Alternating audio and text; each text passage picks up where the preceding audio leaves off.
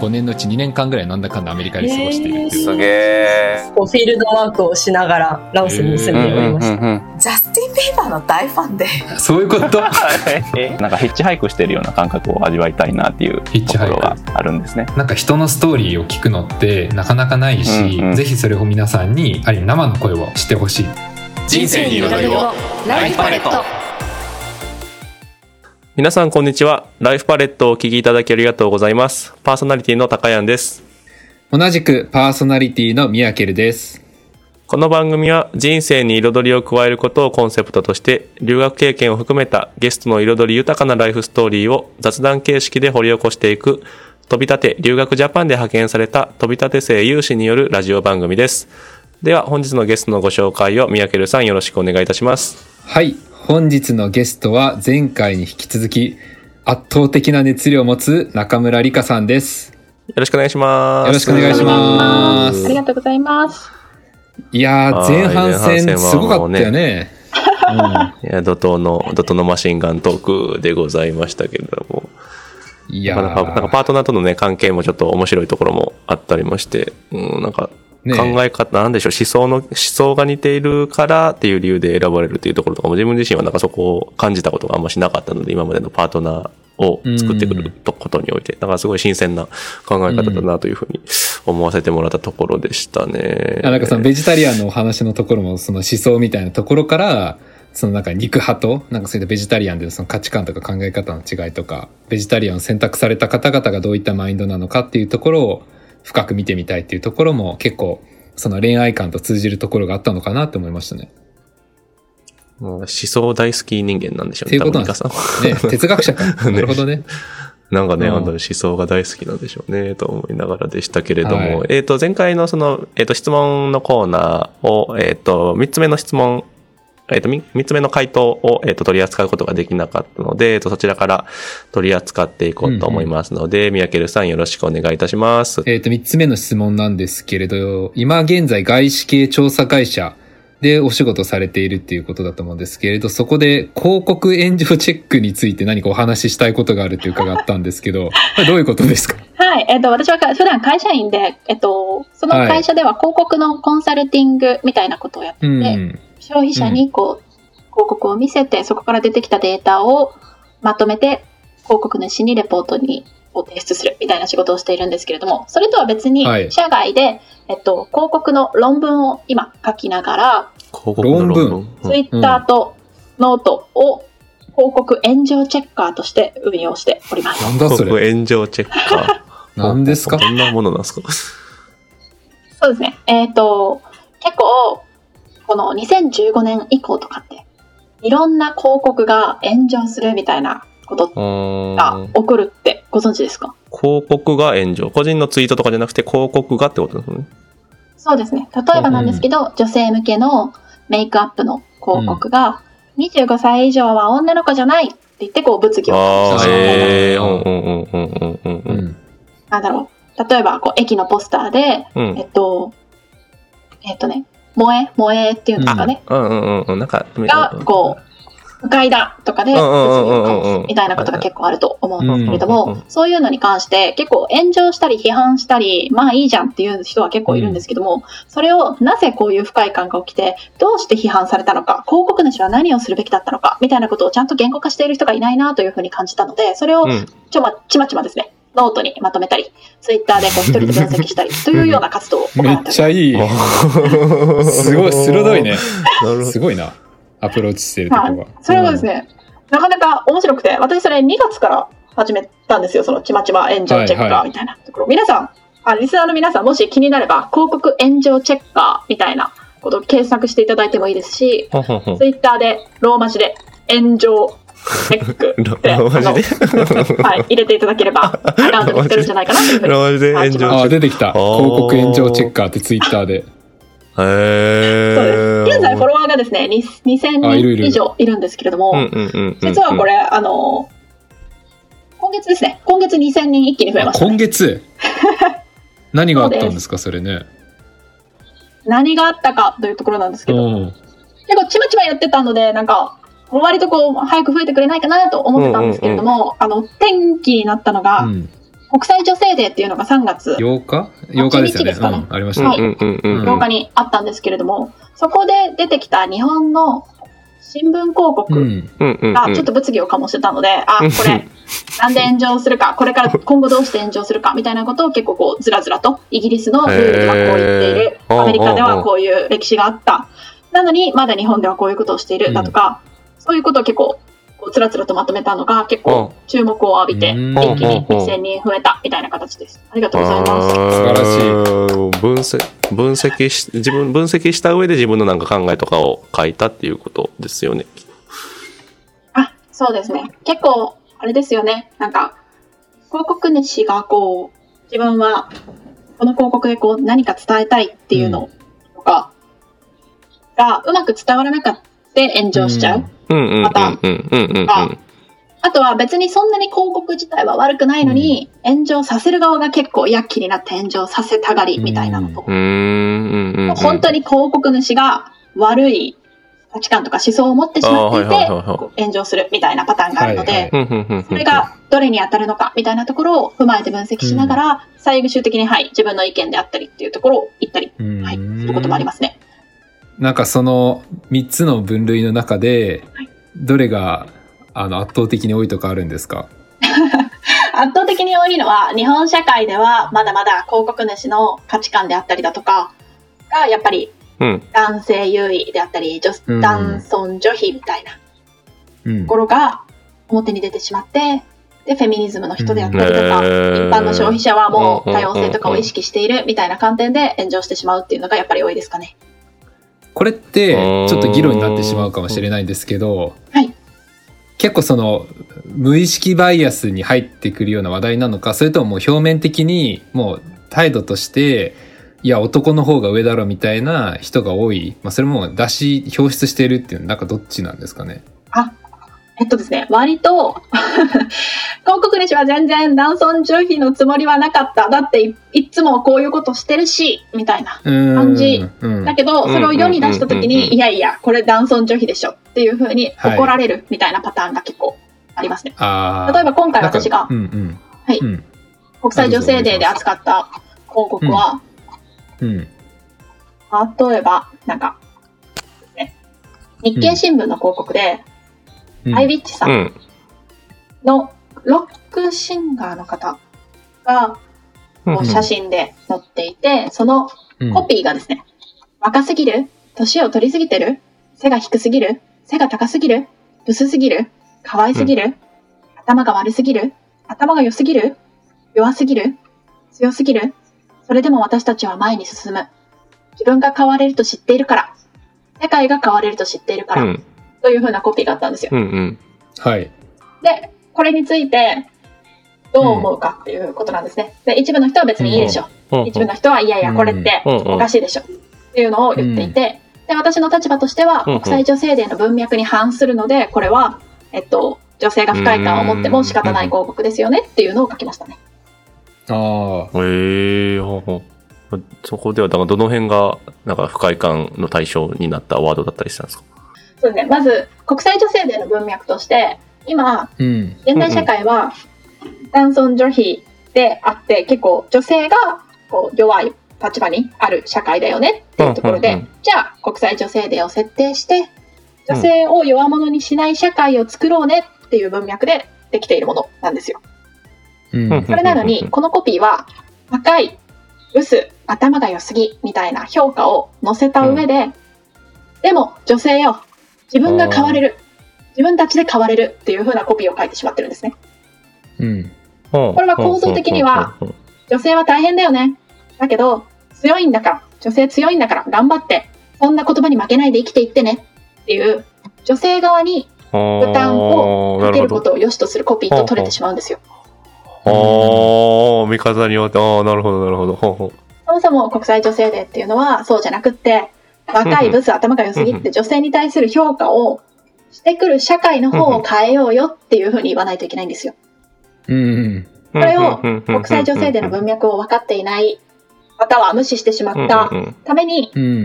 こういうふうな、なんだろう、コピーを書いてしまうみたいな。またはまあ、なるほどね。そうですね。別にそれがなんかそのうん、難しいですね。広告主がすごいそれを思ってたっていうわけではないかもしれない。うんうんうんうん、本当にこれもあの歌詞の一部をちょっと変えて作ったコピーだっていうのはちょっと伺っているので。あ、はい、そうなんですか。はいはいはいはい、はい。だけれどもやっぱり国際女性デーの広告である以上、国際女性デーの文脈を無視してしまった、うん、社会ではなくて女性の方に変われ変えろみたいなメッセージと取られてしまうっていうことはやっぱり炎上につながるというような結果になってますね。ちょっとあの社会心理学の文脈に関わってくると思うんですけど、結構日本ってその個人に責任を帰属させる価値観好きなのかなと思ってて、あ、なんか今の広告も少しそうじゃないですか。あなたが変わればなんちゃらかんたらって。そうですね。でもなんかデンマーク行った時すごく感じたんですけど、そういった課題を個人に帰属させずに、はい、社会の問題として捉えるっていうの結構広まってる気がしてて、うん、そうだからそこがこうある意味同じ問題でもアプローチの仕方が日本と海外で異なるのかなって、今回はそれが炎上の種になったのかなっていう。うん、あ、めちゃくちゃ面白い視点ですね。私はそこ全然気づかなかったです。確かに本当ですか。はい。そうですよね。なんか日本って結構社会がどうとかじゃなくってこう置かれた場所で咲きなさいとか、結構個人が頑張りなさいみたいなことがあるので、でそれが結構社会、日本社会のいいところみたいなのにつながってるじゃないですか。思いやりを持って絶対に接してもらえるとか、一人一人が頑張るからすごいなんだろうなんですね、経済発展とかにも多分寄与しただろうしみたいなところで、うんうん、これは多分ありますね。男女差別とか、うん、国際女性での文脈じゃないとかそういうことではなくって、うん、そもそものアプローチの仕方としてそうなってしまった、そうなっていたっていうのはあるかもしれないです、うん、まあその両相乗効果みたいな、うん、そうですね、良くない方向への、うん、確かにその広告、そういった広告に関するなんか炎上した案件について分析していってるのが、えん、えーと、広告炎上チェッカーっていうことですね。ご自身がやられてる。はい、そうです。ああ、これ、これだって仕事じゃなくもご自身がなんか興味持ってやり始めたことなんですもんね。はい、そうですね。うーん、そこなんかそうですね。そこにまず興味関心があったから、その炎上炎上がそもそもなんで起こったのかとかっていうところは興味持ったからやってってると思うんですけど、今後もじゃあこれはしばらくの間は続けていかれる予定なんですか。あ、はい、そうですね。もともとこれはあのサブって。私がこう気づいたこととか学びをこう発信するためにやっていて、もともとはこう、うんうんうんうん、どうして広告が炎上するかとか、広告制作に携わる人たちがどういうふうにしたら倫理観高く一般の人たちと倫理観をこう合わせていけるかみたいなところに興味があって、そこを論文に今落とし込んでいる状態なんですね。で、結構あの社会人の皆さん、これあのあれなんですけど、あの中高大って勉強するじゃないですか。で大学卒業して、はい、あんまりこう勉強できるとこってないですよ、リスナーの皆さん。だけど、うんうんうん、モードツーラボっていう組み立ていっき生の中川栄さんが行っている、うん、いわゆる論文塾、知的生産をする塾みたいなのがあるんですね。で私はそこにろっかげつのプランでボンと入って、あ、そうなんだ。そうです。で、論文を書いているというような形になっています。そこで論文を書いてるってことか。はい、そうです。はいはいはい。なるほどね。結構ですね、面白いのが、この、うん、モードツーラボにいる人たちが、いろいろ違う分野が自分で勉強しているので、いろんな視点からこう、うん、私の論文に対してアドバイスをくれたりだとか、はい。しかも、中川栄さんは、イギリスの大学院で、ありえないほど高い、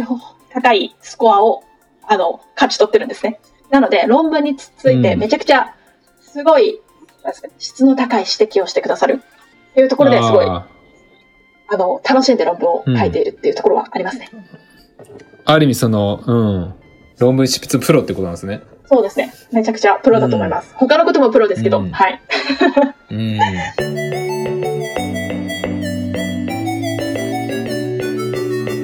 ライフパレットありがとうございます。まあ今やってることのね一つがそれということだったんですけれども、なんか今後とかはどういうなんかやっていきたいこととかはどういったところになるんですか。そうですね。私は、うん、えっと今今年のくがつからイギリスの大学院に行くことが決まっているので、あ、へえ、はい、えっと、そこでもっとですねこう社会企業論みたいなのを学ぶんですけれども、よりこう、うん、ダイバーシティ&インクルージョン、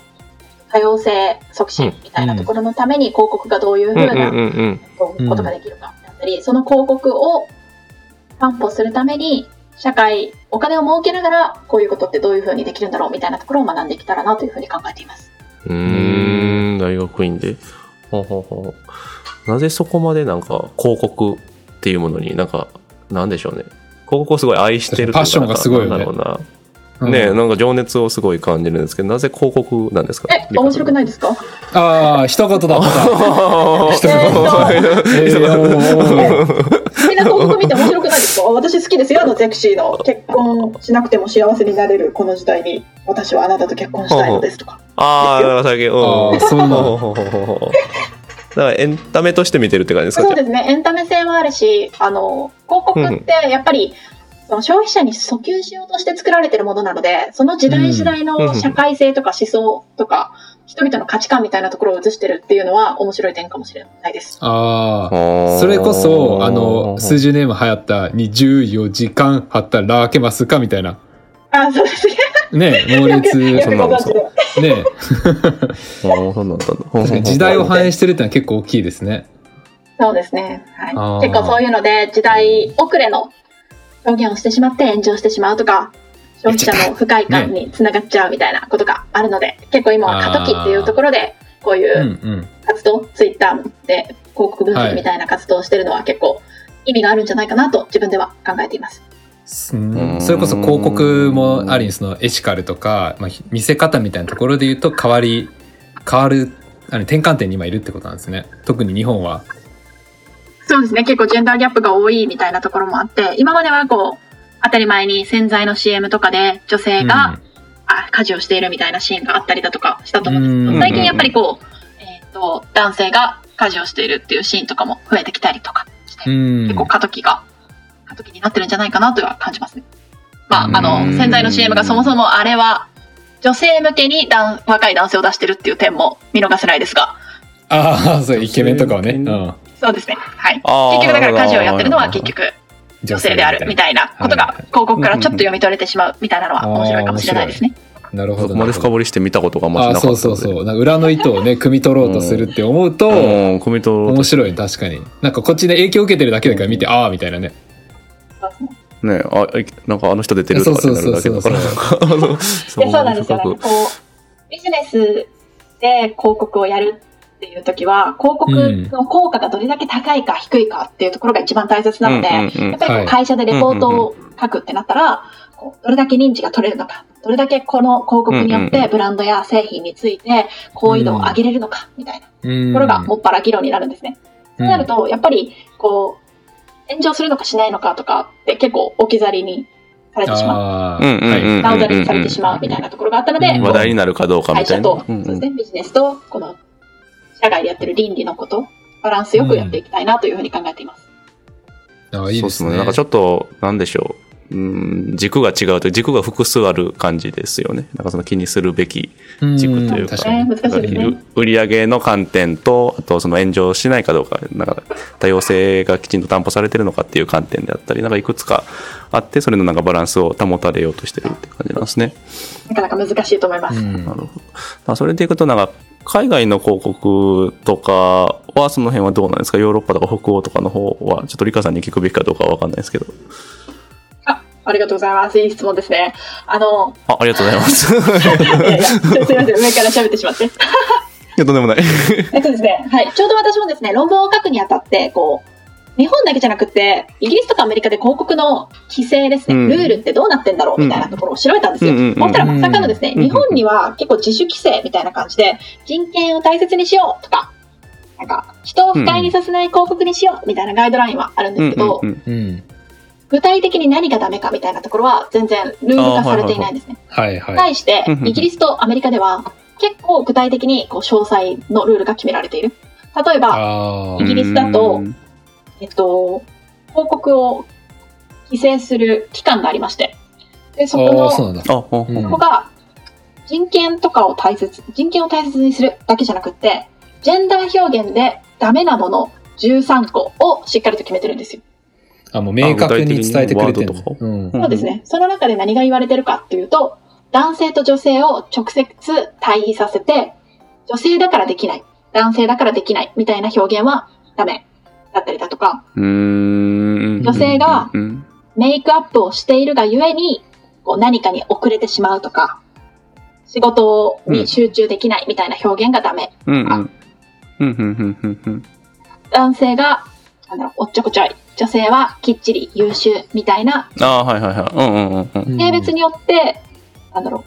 う、性格をこう分けて書いてしまうとかもやめましょうみたいな感じで、結構いろいろ詳細があるのですごい分かりやすいですね。うーん、北欧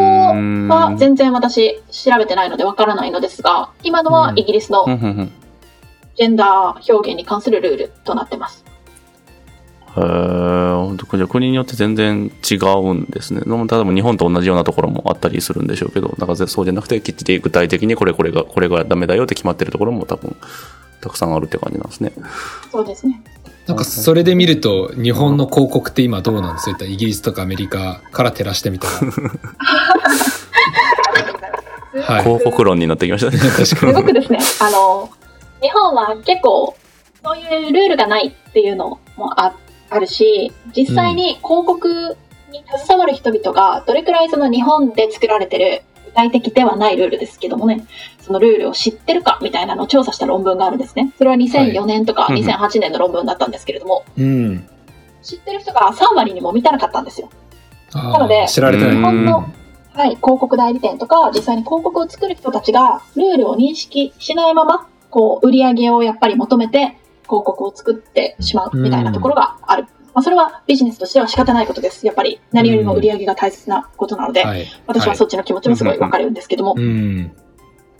ていうのでこう結構コンプレックス広告って呼ばれるんですけれども、なんか一重だから彼氏ができないとか、うん、無駄毛があるから人に嫌われたみたいな YouTube の広告って結構数年前まですごい出てきたと思うんですけども、今も電車広告でもそういうのがよく見られます。そういうのはコンプレックス広告といってイギリスでは禁止されてすぐに撤去される広告に当たります、えー、実際にイギリスではごねんまえぐらいですかね、うん、えっと、ビーチ用の体できてるっていうコピーとともに裸の結構締まってセクシーな女性のが水着になってる写真がの電車広告があったんですけど、それがもうすぐに、あの、このビーチに行くときは痩せて綺麗じゃないといけないっていうようなメッセージを女性に向けて示唆してしまっているという理由から撤去されましたね。あ、すごいね。そんなんできるんだ。そうですね。ただ日本ではやっぱりまだこう高校生に向けて早くアイプチしろみたいな訴求もまだ ジェイアール の電車には乗っている状況であったりだとかして全然取り締まれてないっていうのはあります。いや、それこそ多分このリスナーの皆さんでも東京済みの方多いかもしれないですけど、あの脱毛の広告半端ないですもんね、数が。そうですね。やっぱこう結構こうしろああしろっていう植え付ける感じの広告多いかもしれないですね。そうですね。そういうのが結構ルッキズムというかイギリスでは、うん、そうですね、ルッキズムとかルッキズム、ね、うん、あ、ルッキズムっていうのは外見が一番大切なんだという風な思想で、可愛くなければ生きてる意味がないとか、可愛くないから恋愛では勝てないとか、そういうような価値観のことをルッキズムって言って最近結構批判の対象にされていると思います。なるほど。なかなかなんか広告論のちょっと深い話になってきましたけれども、いやもう全然全然なんか面白い面白いなと思いながらちょっと聞かせて、普段自分が気にしない観点だから余計にちょっと面白さがすごいあるんですけれども、ちょっと今度はちょっとリカさんの方にちょっと焦点を当てまして、ちょっとリカさんがえっと人生で大事にされていることとかをちょっと全然話が変わるんですけれども、ちょっと教えていただければなというふうに思うんですけれども。人生で大切にしていること？倹約と行動。倹約が先に来ると行動。倹約が先に来ると思った。倹約。はい。私あの家族が関西人なんですよ。うん、だから、はいはいはい、最小のコストで最大のリターンを得るみたいなのがすごく大切になってくるんですね。おビジネスの基本ですね。いやー、個人事業主やってる三宅さんはよくお分かりでそうですね。ね、プロフィットを最大化するってね。うん、そうですね。あの、うん、例えばなんですけれども、えっと、留学するときに私は飛び立て留学ジャパンからお金をいただいて留学をさせていただいたっていうことも、うんうんうん、それに当たりますし、自分のお金、うんうん、家族からお金を持ってくるんじゃなくって、何か貢献することによって他からお金を取ってくるみたいな、うんうん、なのでたびたび留学ジャパンのコミュニティからは留学後今ろくねんめですけれども頻繁にイベントに来ますし、留学の、うんうん、なんでしょう、飛び立てに受かりたいっていう子がいたら、うん、他の大学の子でも地元の大学の子でも絶対にしっかりとにじかんさんじかんかけて添削するようにはしてますね。あーすごい、うん、ちゃんと返してるんですね、うんうんうん、そうです。なんかすごい自分が飛び立てに受かりたいって言った時に助けてくれた飛び立て生とかがいて、私そういう人たちに助けられなかったら、うん、こういう風に今生きられてないなってすごい強く感じるので、恩、うん、はしっかりと下に返していきたいなっていう風に思います。なんかそれで結構最近失敗しちゃったりとかするんですけど、うんまあうん、はい、いいでしょう。いいでしょう。っていうのが倹約ね、いっこめの倹約のところ、はあはあはあはあ、行動のところでいくと、まあでも行動はねいっぱいなんか語ってもらったような気がするんですけど、えー、っとなんか結構私、うん、結構なんかこうこれうまくいくのかなとかやっぱり始めてしまって何か私が得たいゴールとか成果物が得られなかった時って結局それって私が工数かけて無駄なことをしたっていう結果になってしまうわけじゃないですか、うん、そうなるのを恐れて私結構行動ができないタイプなんですよ。全部計画をしてしっかりと計画を立ててから行動しないといけないって思っちゃってるんですね、うん、だけどやっぱりなんかこう行動しながらなんか新しいことやったりとかいろんなことに手を出しながらこう自分を修正していくみたいな方が、うんうん、いろんなことに出会えるしいろんな挑戦できるしいいんじゃないかなと思って今言ってます、うんうん、これはちょっと自分に対する戒めでしたね、はい、行動できてないです。そちら理想として今持たれてるっていう感じなんですね。なんか手を動かしながら、ね、とりあえずなんか考えていきながらっていう感じ、はい、そうです、はい、リスナーの皆さん頑張ってください。いやでも行動そうですよね、難しいですよね。留学一つに関してもなんかいやーなんか卒業遅れるしなとかってなんか考え始めたら本当にキリがないじゃないですか。そうですね。そ, うんその辺とかはご自身はなんか留学されるときはそこでの躊躇はなかったんですか？ありましたね。まあえっと私立大学だったら休学するのにも大学に学費を払わないといけないっていう背景があるので結構ストッパーになってしまうと思うんですけれども、私の場合は広島の小さな公立大学だったので無料で休学できました、うん、なのでそこは大丈夫だったんですけれども、やっぱりこうあれですよね、 トーフル ですね。留学するってなったら トーフル とか アイエルツ のテストを受けて一定のスコアを獲得しないといけないんですけども、このテストがいっかいにまんごせんえんなんですよ。確かに高いよね。ああそうですね。高いね。高い高いですね。結構出費かかるんですよあれ。で結構あのハーバード出てるあの教授とかはいや中村いっかいでもじゅっかいぶん登録したらみたいなにじゅうまんですねにじゅうごまんそうしたらお尻に火がついて勉強するようになるんだからいっかい払っちまえよみたいな感じで言われたりとかするんですけど、私は絶対嫌だって言ってあ契約が大事だからそうです、うん、自分ですごい一生懸命勉強してで、うん、多分英語勉強するときって留学して英語学ぶとかあるじゃないですか。そうね。私は一人であのその教授から無料で教材いただいてうん、一人でちまちまお金かけずに勉強してましたね。ああ、倹約ですね。倹約です。結果、でも結構トーフル、アイエルツ にはお金かけてしまっていて、十何万とか、何回だ、はい、結構じゅっかいぐらいはやったと思いますね。あ、本当。近いとかって思いますね。まあ、それが次につながってるってことですもんね。こうやって大学への留学とか、新しい行動に。うん、思うと痛いですよね。痛手ですよ、皆さん。気をつけてください。まあね、気をつけてください。そうね。ありがとうございます。でもトイック勉強するよりは全然 アイエルツ と トーフル やった方が本当にスピーキングとかリーディング、ライティングの力がすごいつくのでいいなというふうに思いますね。ね、もしかしたらね、うん、リスナーの皆さんとかトイックは確かに聞いたことあるけれど。トーフル とか アイエルツ って何ってね思う方いるかもしれないけど、まあその大学進学時に必要になる試験なんで、まあ少しでも留学に興味ある方、うんうん、まあちょっとね内容が専門的で難しいんですけれどね、ぜひトライしていただいたらと思います。うんうん、海外の大学院大学に行きたかったら アイエルツ か トーフル っていうのが王道なので、ねはいそうね、両方にまんごせんえんぐらいします。心地みたいになっちゃいましたけれどもそれにそれで踏まえて、えっと、最後にちょっと留学に興味を持っている学生さんに対してメッセージをお願いしたいなと思うんですけれども、留学に興味を持っている学生に対してはい皆さん、えっとはい、留学にする留学をするにあたってはですね動機は不純でも何でも大丈夫です。私の場合はいいでしょうそれはいいかはい失礼しました、そうですね、結果でいければね、はい、そうですね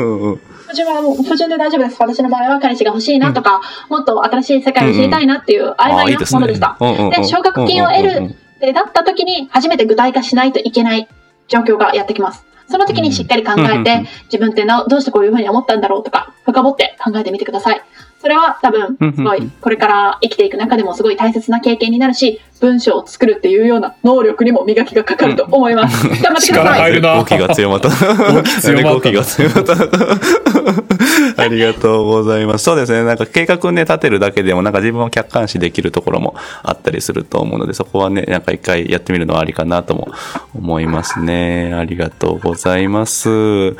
では、えっと、そろそろ後半戦もねもうあっという間にさんじゅっぷん経っちゃったなので、後半戦終了の時間が近づいてきましたのでエンディングに移っていきたいと思います。ではエンディングです。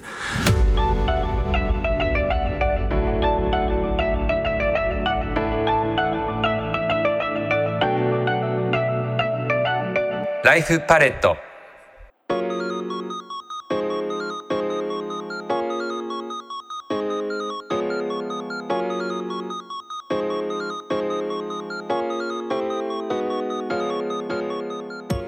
はい、エンディングのお時間でございます。ミヤケルさん、後半戦の話を振り返ってみていかがだったでしょうか？いや、またね、前半戦の恋愛の話から変わって、打って変わって、広告についてすごい深い議論を聞けて、で、最後、締めが留学の動機は不純でもいいと。ね、うんうんうん、いい締まり方でしたね。はい。うんうんうんうん、だからね、皆さんもね、なんかこう、いろいろ多分広告の話とか聞いてると、なんざこれっていうか、なんかやっぱりこうすごい交渉の話とか、うん、まあそのやっぱり社会人の話みたいな感じに思っちゃうかもしれないんですけれど、もうきっかけはね本当に小さな一歩っていうかね、なんか本当に漠然とした思いで、うん、それ留学行っちゃって、そこでまた新しい出会いとか新しい価値観と出会って人生花開くっていうのはあると思うんでね、なんかそれを今日聞いて少しでも感じてもらえたら嬉しいなと思いましたね。いや相変わらずのまとめ方でありがとうございます。綺麗にまとめていいそういうのいらないですからいらないですありがとうございます。はい、えー、とりかさんはいかがだったでしょうか？あ、はい、ありがとうございます。はい、なんか自分の恋愛の話から留学する前の事故であったりだとか、自分がどういう思想で生きてるのかみたいなところを聞いてくださってすごい私にとってもいい機会になりました。なんか他の人の、えっと、こういうのも知りたいのでちょっと聞いてみようかなっていう気持ちになりました。うん、ありがとうございます。あ、ありがたい。ありがとうございます。ありがとうございます。いや、もうなんか本当前半と後半で話のなんてテーマが全然違ったんで、なんか別人が話してるような感じに感じた方もいらっしゃるかもしれないけど、なんかね全然違ったけど両方とも面白いテーマであったのでね、なんか聞き比べるのがちょっと楽しみですね。高谷とかどうですか？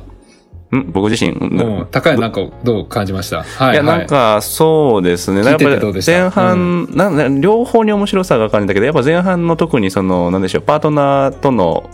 パートナーのなんだろうな、パートナーを選ぶにあたっての観点っていうところのなんか性別云々じゃなくて思想が合うかどうかっていうところ。うんがなんか自分には本当に新しい発見だったので、うん、なんかそこはすごい刺激的だったなっていうところがまず一つと、やっぱり後半においては、うん、広告を本当ただただエンタメとして僕は捉えて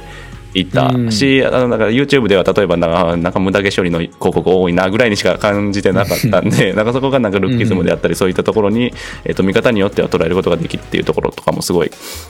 何でしょうね、勉強になったし新しいなんか視点をもらったような感じがしたので、あれですよね、なんかフェイスブックとかでちょこちょこあの飛び立てのコミュニティ内でリカさんあのイベント、ね、なんか出てますよね、ねイベントとか作られてました ね, ね広告についてなんか捉えるみたいなのもちょっと、はい、どこかの会で行かせていただければとちょっと、はい、えっと、私飛び立ての中で、うんうん、広告勉強会みたいなのを作っていて、うんうん、そこに広告に関する情報を流したりとかして、うんうんでえっと、最近はツイッターでフォロワー数が増えたっていうこともあって、次しがつのようかにインフルエンサーの写真研究者の小林さんという方と炎上広告とか広告についてこう対談するみたいなイベントをするので、気になったらツイッター見てみてください。えー、とそれもツイッターは、えーとえー、広告炎上チェッカーで調べたら出てくる感じですね。広告炎上チェッカー、はい、ぜひ気になった方はね、そちらも怪しいよ。いや怪しいね。ボットみたいな名前ですけど、広告炎上チェッカーを検索していただければというふうに。広告炎上チェッカー流行りそうだよ、なんかこの話もね、うん、なんかキャッチーではありますね。キャッチーではすごいある、俗人的じゃない感じがすごいいいなと。キャッチーではある、はい。ね思いますね。ありがとうございます。では、えっと、ライフパレット後半の話は以上でございます。お聞きいただきありがとうございました。えー、今回のゲストは中村理香さんでした。えーと、次回のゲストのお話もぜひお楽しみにしていてください。それではまた来週。